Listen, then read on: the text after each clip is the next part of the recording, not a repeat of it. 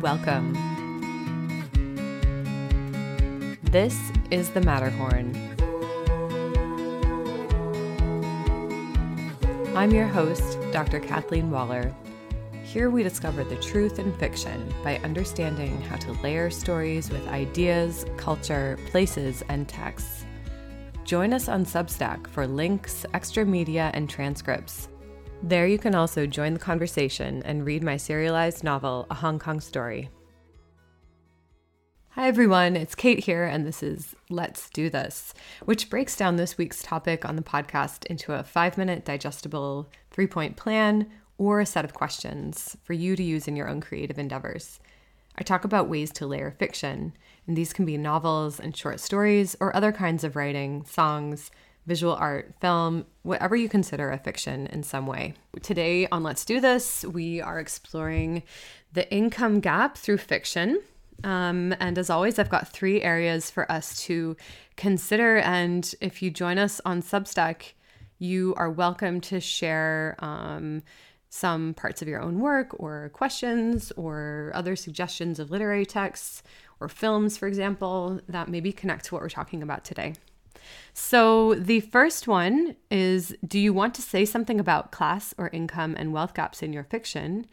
Is it also connected to a part or particular setting or economic policy or perhaps to a group of people race nationality or immigrants for example so is it connected to, to a certain time you know after the financial crisis for example the global one or a financial um, crisis in the particular context that you're looking at or is it a time of prosperity um, you know what does that mean for different groups of people are certain um, races or um, nationalities of particular immigrants, for example, affected one way or another.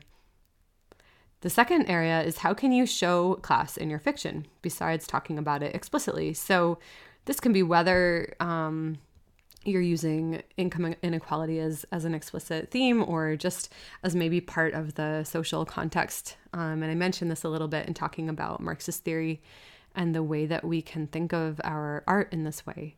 So you might do this through the language that's used um, by the characters, through the food that they eat, um, the living spaces, the opportunities they have, you know, whether it's university or jobs or the cars that they buy or don't buy, um, the fashions that they wear.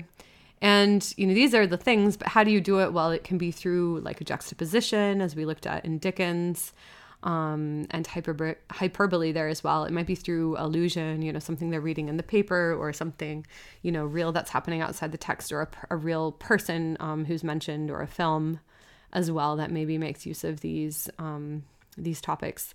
And it doesn't have to be the subject to use these elements implicitly. And then finally, do you consider the income and spending power of your characters and the way this affects their actions and perspectives? So, you know, sometimes we might want to suspend disbelief because there's just like too much else going on, maybe, and you just kind of roll with it and we don't worry about really what they're making and what they can afford. And that's fine. You know, there's no problem with that. Um, but maybe if you consider it, um, it may tell a part of their story um, as well, just by considering, you know, what they are and are not able to do it might be a part of that person's story and the story of their place in society or the way that they see and understand society and other characters.